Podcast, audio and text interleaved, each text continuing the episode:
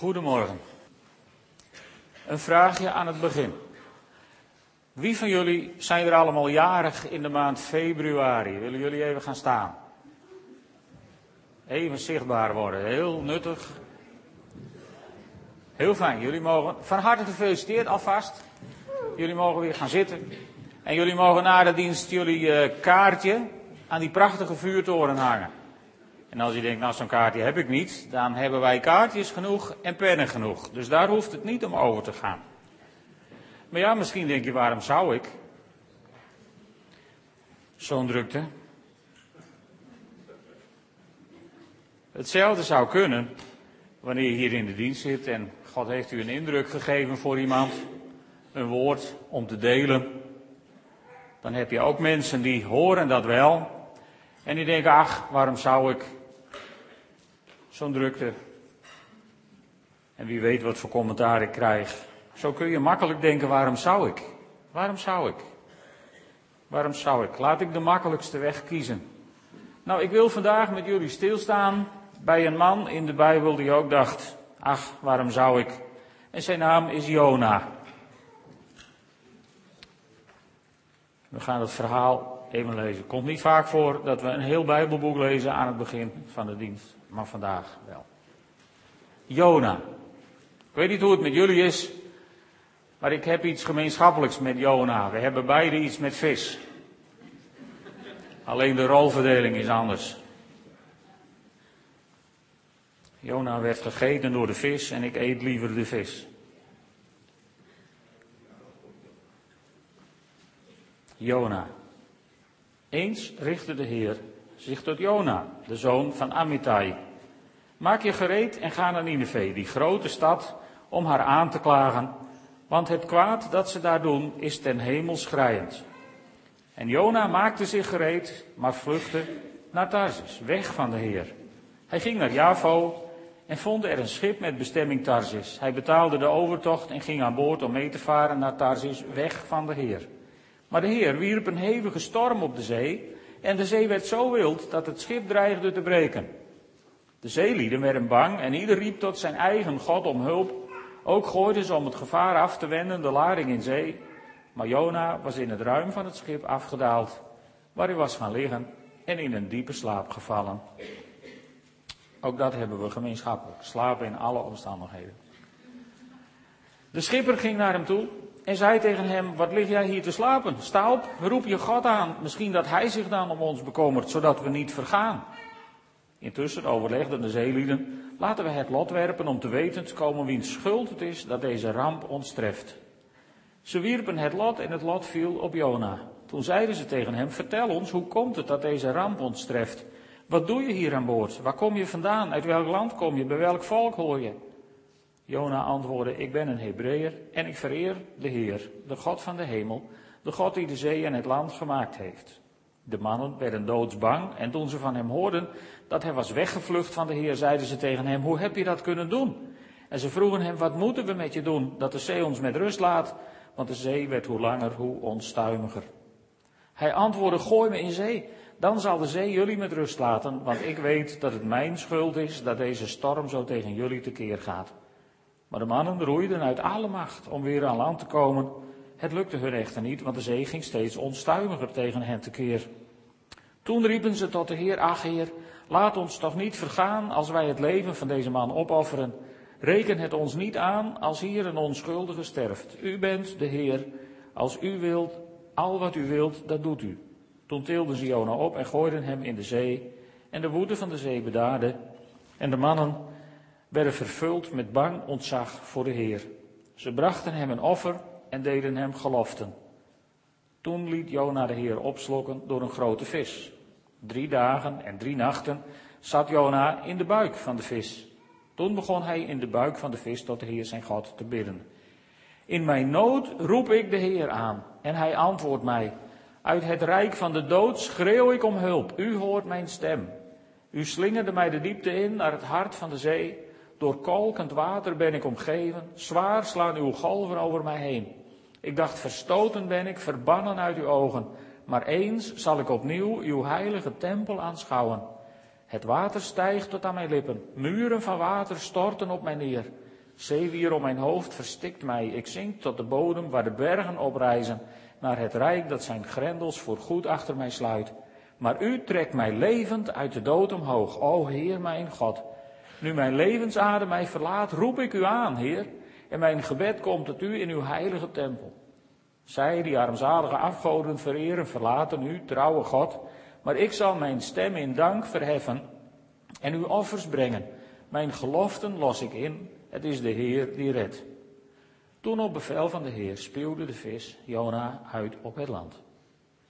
Opnieuw richtte de Heer zich tot Jona. Maak je gereed en ga naar Nineveh, die grote stad, om haar aan te klagen met de woorden die ik je zeg. En Jona maakte zich gereed en ging naar Nineveh zoals de Heer hem opgedragen had. Nineveh was een reusachtige stad ter grootte van drie dagen reizen.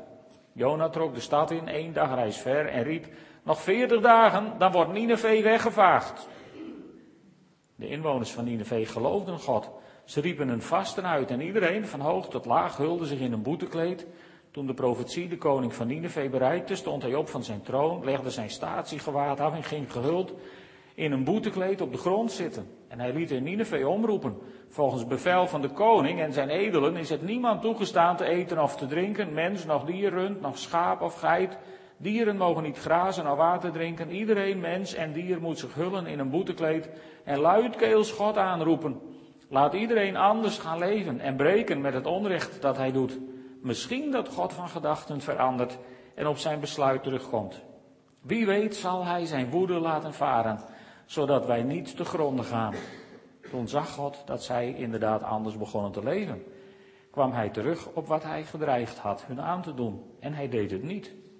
Dit wekte grote ergernis bij Jona. En hij werd kwaad. Hij bad tot de Heer. Ach Heer, heb ik het niet gezegd toen ik nog thuis was? Daarom wilde ik naar Tarsis vluchten. Ik wist het wel. U bent een God die genadig is en liefdevol, geduldig en trouw en tot vergeving bereid. Laat mij maar sterven, Heer, ik ben liever dood dan dat ik zo verder moet leven. Maar de Heer zei, is het terecht dat je zo kwaad bent? Nadat Jona Nineveh had verlaten, was hij aan de oostkant van de stad gaan zitten. Hij had een hut gemaakt om in de schaduw af te wachten wat er met de stad zou gebeuren. Nu liet God de Heer een wonderboom opschieten om Jona's schaduw boven zijn hoofd te geven en zijn ergernis te verdrijven. Jona was opgetogen over de plant maar de volgende morgen, bij het aanbreken van de dag, liet God de plant door een worm aanvreten, zodat hij verdorde. En toen de zon opkwam, liet God een verzengende wind uit het oosten waaien. De zon brandde zo op Jonas hoofd dat hij door de hitte werd bevangen. Hij bad om te mogen sterven. Ik ben liever dood dan dat ik zo verder moet leven. Maar God zei tegen Jona, is het terecht dat je zo kwaad bent over die plant? Jona antwoordde, ik ben verschrikkelijk kwaad en terecht. Toen zei de Heer, als jij al verdriet hebt om die wonderboom, waar jij geen enkele moeite voor hebt hoeven doen, en die jij niet hebt laten groeien, een plant die in één nacht opkwam en in één nacht verging, zou ik dan geen verdriet hebben om Nineveh, die grote stad, waar meer dan 120.000 mensen wonen die het verschil tussen links en rechts niet eens kennen, en dan nog al die dieren? Jona, Jona. Hij krijgt een opdracht van God om naar Nineveh te gaan. En over Nineveh te profiteren. Maar Jona die voelt het aan zijn theewater. Die denkt als ik die mensen ga waarschuwen, dan bekeren ze zich. En dan is God hen genadig. Nou, wij zouden zeggen halleluja, prijs de Heer. Naar Nineveh. Bus vol mensen, veel lui mee, want dit willen we allemaal zien. En Jona wilde dat niet zien. Ja, waarom eigenlijk niet? Laten we daar eens naar kijken. Laten we eens naar Jona kijken. Wie is Jona eigenlijk? We vinden hem zo, zo rond 750, 700 voor Christus. En we komen hem één keer tegen buiten het boekje wat hij heeft geschreven. In 2 Koningen 14, vers 25. Daar is koning Jerobeam aan de macht en die herstelde de grens van Israël, staat er. En dan uh, doet hij dat zoals de Heere, de God van Israël, had voorzegd bij monden van zijn profeet Jona, de zoon van Amittai. Dus hij was echt een profeet. Hij had dingen voorzegd en de koningen luisterden naar hem. Een belangrijke man, deze profeet. En uh, mogelijk heeft hij de ondergang van het Tienstammenrijk wel meegemaakt. In die tijd leefde hij ongeveer. Het was ook een tijd waarin Zeker een profeet wist dat Assur, het land van de Assyriërs, door God gebruikt zou worden om, om straf te voltrekken aan mensen. En uh, Jona die wist dat wel. Straf zou er komen. De Assyriërs, dat waren gevaarlijke mensen. Dat waren, was een volk wat, wat land na land veroverde. En uh, ja, daar was hij niet blij mee. Dus toen God zei van als ze zijn zo zondig dat ik ze ga vernietigen. Toen dacht Jona, kijk, dat is ook een oplossing van het probleem. En dan moet je daarheen om over die lui te profiteren met het risico dat ze zich gaan bekeren en, en, en, en niet verdelgd worden. Ja, je bent wel wijzer. Dus Jona dacht terecht, waarom zou ik? Waarom zou ik mijn vijanden waarschuwen voor het oordeel van God? Jona kende natuurlijk het Nieuwe Testament nog niet. Wij, wij denken misschien soms zo ook wel eens, maar ik hoop het niet. Want wij kennen het Nieuwe Testament wel. Kijk, Jezus die, die veranderde iets in, in het denken van mensen. Daarom moet je ook hervormd worden door de vernieuwing van je denken. Want als je in dat, het denken van de wereld zit, wat heel veel lijkt op het Oud-testamentische denken, dan denk je in oog om oog, tand om tand en uh, wraak. En uh, God heeft uh, mensen van wie hij wel houdt en mensen van wie hij niet houdt. En die kunnen wel weg. En in het Nieuwe Testament denk je niet meer zo. Als je hervormd bent of vernieuwd bent, hervormd bent door de vernieuwing van je denken, dan, dan doe je dat niet meer. Want dan weet je dat Jezus heeft gezegd in Matthäus 5, vers 44 bijvoorbeeld, heb uw vijanden lief en bid voor wie u vervolgen. En Paulus, die doet daar in Romeinen, doet hij dat nog een keer over, in Romeinen 12, vers 14. En daar staat, zegen wie u vervolgen, zegend en vervloekt niet. Oké, dat is Nieuw Testament, maar dat wist Jona nog niet. Jona die leefde nog in de tijd van zegen wie vervolgen. Ja, het is goed met je. Vervloek wie je vervolgen. Dat is de oplossing. Dat dachten ze, dacht de koning Barak ook toen, toen, het volk uit de woestijn zijn land naderde. Toen liet hij Biliam aanrukken om het volk te vervloeken. Want ja, dat was een goede oplossing van een lastig probleem. Nou, in dat denkpatroon zit Jona. En dan krijgt hij die dwaze opdracht van God om Nineveh niet te vervloeken, maar om ze te waarschuwen voor een naderend oordeel. En daar heeft Jona geen zin in. En die denkt, ik pak op en ik ga de andere kant op. Nou, zijn theologie moest nog wel wat worden bijgeschaafd. Ik bedoel, alomtegenwoordigheid en dat soort dingen zat er nog niet helemaal in. Want dan had hij het niet eens geprobeerd. Maar hij probeert het wel. En, en zo weigert hij wat God hem duidelijk opdraagt te doen en gaat hij de andere kant op. Met andere woorden, je zou het in tegenwoordige tijd kunnen zeggen van, in plaats van te leven naar de wil van God, kiest Jona ervoor om te leven buiten de wil van God, in zonde. En je ziet in het leven van Jona iets voltrekken wat zich altijd voltrekt als mensen leven in rebellie tegen God. John Maxwell die vatte het heel mooi samen over Jona. Hij zegt het leven van Jona voltrekt zich van afdaling naar afdaling. Hij zit in een soort neerwaartse spiraal. Eerst daalt hij af van het gebergte van Judea naar de zee. Vervolgens daalt hij af in de ruim van het schip. Daarna daalt hij af in het water. En tenslotte daalt hij af in de maag van de vis. En dan is hij toch ergens aangeland waar je normaal gesproken liever niet zou zijn. Ik bedoel, in de maag van de vis, dat is nou niet echt het meest prettige verblijf wat je je kunt voorstellen. Hij schrijft daar ook wat, hij, hij bidt daar ook over tegen van God en dan heeft hij het, op een gegeven moment heeft hij het over muren van water storten op mij neer. Ja, die vis die slikt af en toe wel eens wat in en dan, dan plonst dat allemaal over je heen en daar zit je dan in zo'n vissenmaag tussen al die uh, min of meer verterende toestanden. Ik bedoel, ik kan me een betere plek voorstellen.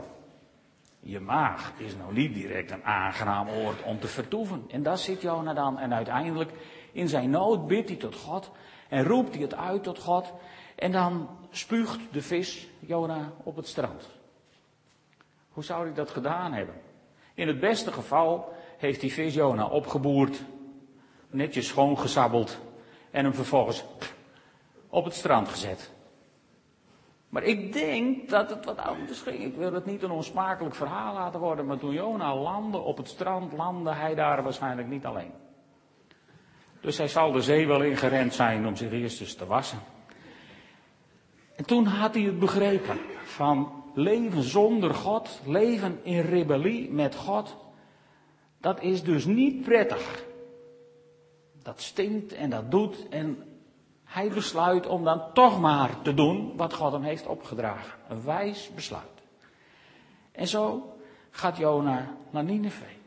En zo kan het ook zomaar in uw leven zijn dat God je wat heeft opgedragen, dat er een roeping op je leven ligt, dat er een drang in je hart is en dat je eigenlijk diep van binnen weet van, van volgens mij zou ik, en vul het dan maar in.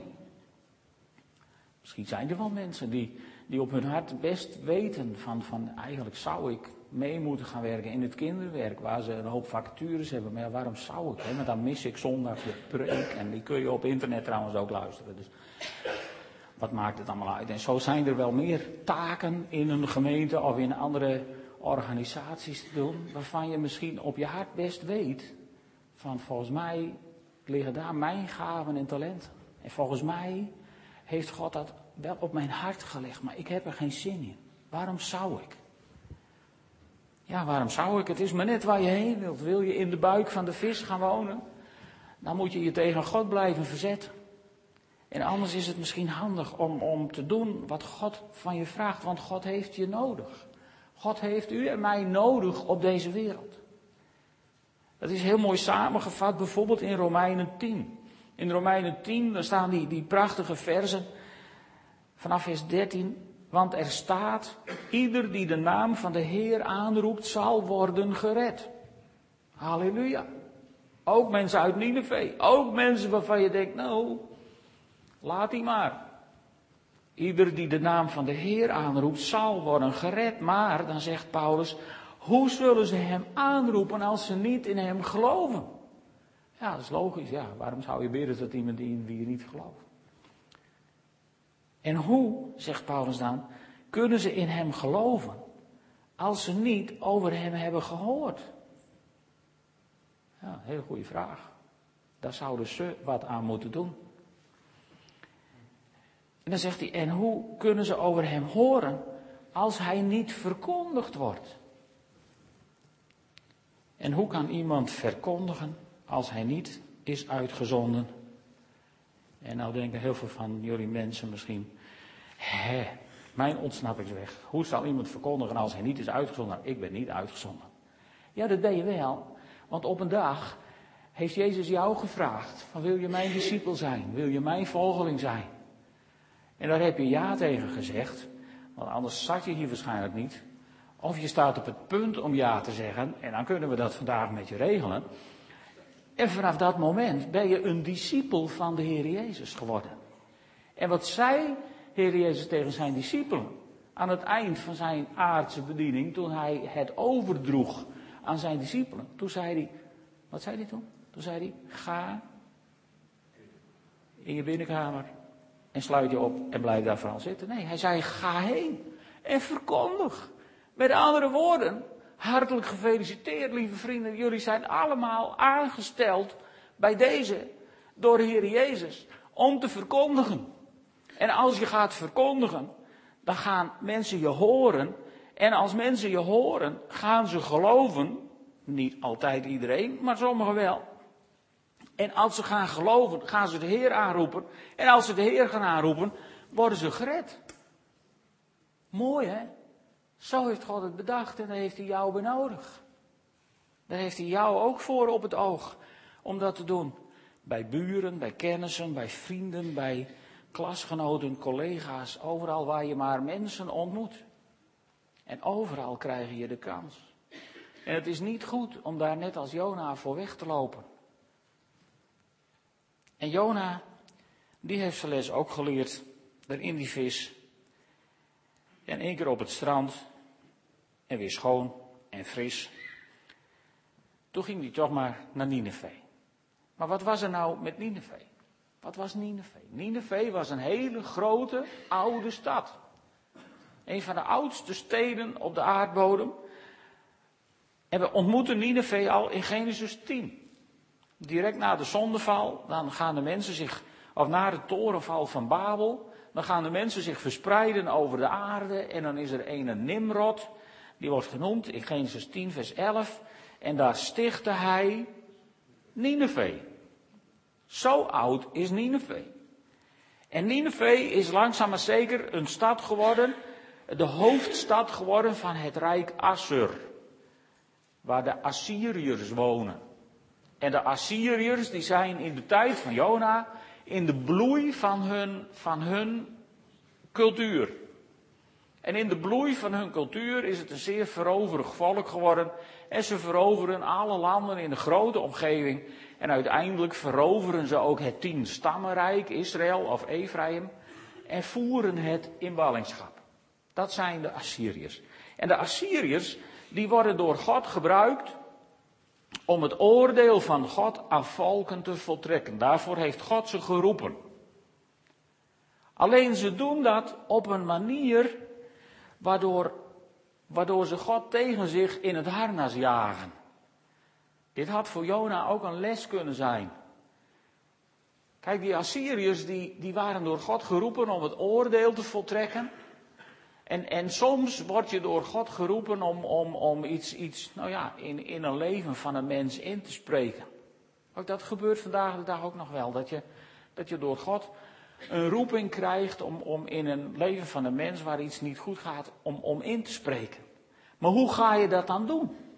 De Assyriërs die deden dat met zoveel genoegen, met zoveel wellust en met zoveel wreedheid, dat God uiteindelijk over die Assyriërs zegt, ik heb jullie geroepen om mijn oordeel over deze wereld te trekken, maar vanwege het plezier waarmee je het hebt gedaan, richt ik mij nu tegen jullie. Een van die Assyrische koningen, die is bekend uit de oudheid, die had, die had in zijn paleis had hij heel mooi speciaal behang aan de muur. Van mensenvel. En dat mensenvel, dat haalde hij van mensen waar ze levend bij waren. Net zoals nu in Canada de zeehondjes. Alleen dan zonder ze eerst bewusteloos te slaan. Ik bedoel, die koningen die zijn in de oudheid bekend geworden vanwege hun ongekende, niet geëvenaarde wreedheid. En daar, daar moet Jona heen. Het was ook niet niks hoor. Ik bedoel, we kunnen heel makkelijk een oordeel hebben over Jona. Maar de stad waar hij heen moest, dat was nou niet direct een stad waar je als buitenlander met veel genoegen naartoe zou willen gaan. Nee, dat was nou niet direct een plek waarvan je dacht, nou dan ga ik ga eens lekker naar Nineveh. Dus Jona, ik begrijp hem ook wel. Maar goed, Jona moet naar Nineveh en het oordeel over Nineveh, je vindt een paar profetieën over Nineveh, Jesaja zegt er een aantal dingen over. En, en, en heel specifiek, Jona natuurlijk, maar ook de profeet Nahum, die heeft het over Nineveh, een volle vijver zolang het bestond en nu stroomt hij leeg. En hij zegt, even later, dan zal iedereen die je ziet zich van je afwenden en zeggen, Nineveh is verwoest, wie zal om haar rouwen? Waar vind ik iemand die je troost? Dus Nineveh is verwoest door God. De profeet Sefania, die zegt er ook iets over en die zegt, hij zal zijn hand uitsteken naar het noorden. Assyrië de grond richten, Nineveh tot een wildernis maken, dor als een woestijn. En zo wordt in 612 voor Christus Nineveh verwoest. Met de grond gelijk gemaakt in de tijd dat de Babyloniërs zeg maar aan de macht komen. Dat wordt het einde van de grote stad Nineveh. En wat is Nineveh dan nu? Nineveh is een hele grote ruïneheuvel in Irak bij de stad Mosul. Mosul kom je in het nieuws soms wel eens tegen. Zeker in de tijd toen Irak nog veel in het nieuws was. Nou, en daar is een hele grote ruïneheuvel, voer voor archeologen. Maar dat is alles wat er van Nineveh over is. Ik las alleen dat de stad Mosul nu een hele grote buitenwijk is aan het bouwen aan de overzijde van de grote Tigris. Op die ruïneheuvel. En die hele grote buitenwijk van Mosul, die heet Nineveh. Beetje dom. Beetje dom. Net zo dom dat mensen in Irak die de stad Babel willen herbouwen. Want de Bijbel is heel duidelijk in de profetieën over deze steden dat er never nooit weer een mens zal wonen. Nou, het is wat onnozel om een stad te bouwen waar nooit iemand zal wonen, lijkt mij. Maar goed. Dat is Nineveh. En daar gaat Jona heen en het wonder gebeurt. Jona die roept het uit in de stad, die gaat overigens opvallend. Een stad die drie dagreizen groot is om doorheen te trekken, daar gaat Jona één dagreis in. Hè? Dus Jona die, die gaat wel, maar toch net niet helemaal, zeg maar. Eén dagreis en daar doen ze het maar mee. En hij roept, uh, over veertig dagen zal Nineveh worden verwoest, verwoest. Ik denk dat het, het, het genoegen in zijn stem te horen is geweest. Hij zegt nog net niet volgens de Bijbel lekker pur, maar dat dacht hij waarschijnlijk wel. En toen ging hij de stad uit en hij maakte het zich comfortabel op een heuvel. En hij dacht, dit ga ik eens lekker even aanzien. De eerste ramptoerist was geboren. En daar zit hij dan. En hij merkt niet wat er in Nineveh gebeurt. Want zijn woorden slaan in als een bom. En mensen komen tot bekering. En mensen gaan vasten. En het uitroepen tot God. En weet je, dat is dan het bemoedigende van ons. Je kunt er nog zo'n puinhoop van hebben gemaakt in je leven. En je kunt nog zo de oudheid, de geschiedenis ingaan als om je wreedheden of je misdaden of wat je ook op je kerststok hebt. Maar op het moment dat je tot God roept om zijn genade, dan is er genade. Dat is de God, lieve vrienden, die wij met elkaar mogen dienen. En dat mag ons vrolijk stemmen. Daarvoor mag je helemaal uit je dak gaan. God is een God van genade. En er staat dan zo'n zo'n zo'n zo'n gebed van Jona, staat daar in de Bijbel, waar als je het leest, dan moet je het wel drie keer lezen. En dan denk je, dit lees ik niet goed. Je kan toch niet bestaan dat een mens dit in de geschiedenis van het universum één keer heeft bedacht. Want wat staat er? Hij bad tot de Heer, heb ik het niet gezegd toen ik nog thuis was? Daarom wilde ik naar Tarsis vluchten, ik wist het wel. U bent een God die genadig is en liefdevol, geduldig en trouw en tot vergeving bereid. Ja, halleluja. Die God, die dienen wij, ja. Want als God dat niet was, dan hadden wij hier, lieve vrienden, niet gezeten. En dan had God zich echt wel beperkt tot alleen zijn volkje Israël. En dan had hij daar een handjevol van gered en de rest had het kunnen vergeten. Maar omdat God juist zo is, liefdevol en genadig en vol van goede tierenheid, daarom zijn wij gered.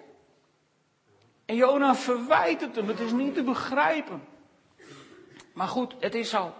En, en de stad komt tot bekering. Jona is in alle staten, die is des duivels. Letterlijk des duivels, denk ik. Want dat is de enige volgens mij die zo'n hekel kan hebben aan genade. En Nineveh wordt gered, zij het slechts tijdelijk, maar toch. En wat leren wij nu van Jona? De Heer Jezus die zegt iets over Jona in Lucas 11, vers 30. En dan zegt hij, zoals Jona een teken was voor de inwoners van Nineveh, zo zal de mensenzoon een teken zijn voor deze generatie. Goed, en wat is dan de overeenkomst tussen Jona en Jezus? Tot nog toe zijn er meer tegenstellingen dan overeenkomsten. Want het toonbeeld van niet-genade tegenover het toonbeeld van genade. Maar toch, zegt Jezus, het was een teken. En Jezus wijst dan naar die drie dagen. Jona was drie dagen in de vis, Jezus was drie dagen in de aarde. En ik las in een commentaar iets en ik dacht, dat klopt niet. Daar stond het heel mooi. Van na drie dagen spuugde de vis eh, Jona uit. En na drie dagen spuugde de aarde Jezus uit. En toen dacht ik, dat klopt niet. Dat klopt niet. Ten eerste spuugde die vis Jona niet uit, uit zichzelf. Want het is een godswonder dat je in de maag van een vis, in dat maagzuur, drie dagen overleeft. Ik kan me voorstellen dat die vis daar ziek van werd. En Jona uitspuugt. Maar in opdracht van God spuugde die vis Jona. Maar de aarde had niks uit te spugen, want toen Jezus drie dagen in het graf was, stond hij gewoon op uit dood. En de aarde die kon willen of niet willen, maar de aarde had niks te spugen. Want mijn Jezus stond op uit het graf uit zijn eigen kracht. In zijn eigen autoriteit. Dat is het verschil. Maar er is nog iets heel opmerkelijks. Vond ik zelf. Kijk, Jona, die zat in zijn bitterheid onder een levende boom die doodging. En als wij met onze teleurstellingen en bitterheden komen bij het kruis, dan is het kruis een dode boom die leven brengt. Hoe vind je die? Ik vond hem leuk. Een levende boom die doodging vanwege de bitterheid van Jona. En het kruis, gemaakt uit balken van een dode boom, wordt voor ons de boom die leven brengt. Waardoor wij eeuwig mogen leven. Jij en ik, dankzij de genade van onze Heer Jezus Christus. En dat heet evangelie. Blijde boodschap. En in sommige kerken zouden ze daar halleluja verroepen en op de stoelen klimmen en een hoop lawaai maken. En jullie gelukkig niet. Maar die zie je soms. Maar het is wel iets waar je heel erg blij van zou mogen worden, of niet? Die dode boom heeft mijn leven gered. Voor de eeuwigheid nog wel. Die dode boom, gemaakt uit twee balken, die heeft jouw leven gered. Dit was ook een wonderboom. Absoluut een wonderboom. En het is een wonderboom die niet dood is gegaan, maar een wonderboom die er staat tot de dag van vandaag. Een wonderboom waarvan gezegd kan worden als hij komt bij het kruis, dan is daar vergeving, dan is daar genade, dan is daar genezing, dan is daar bevrijding, dan is daar, dan is daar alles wat je nodig hebt van God. Bij die boom. En naar die boom willen we ook vandaag gaan, want juist het feit van die wonderboom van Golgotha, waar mijn leven werd gered voor de eeuwigheid, leidt ons naar het avondmaal wat we vandaag samen gaan vieren. En misschien denk je, avondmaal, waarom zou ik? Nou, dat wil ik je vertellen, waarom zou ik? Omdat ons onder de hemel geen andere naam gegeven is dan die van Jezus Christus, Gods enige geboren Zoon, die al onze zonden, ziekten, teleurstellingen en bitterheden op zich nam en er voor eeuwig mee afrekende. En waarom zou je daar niet op ingaan?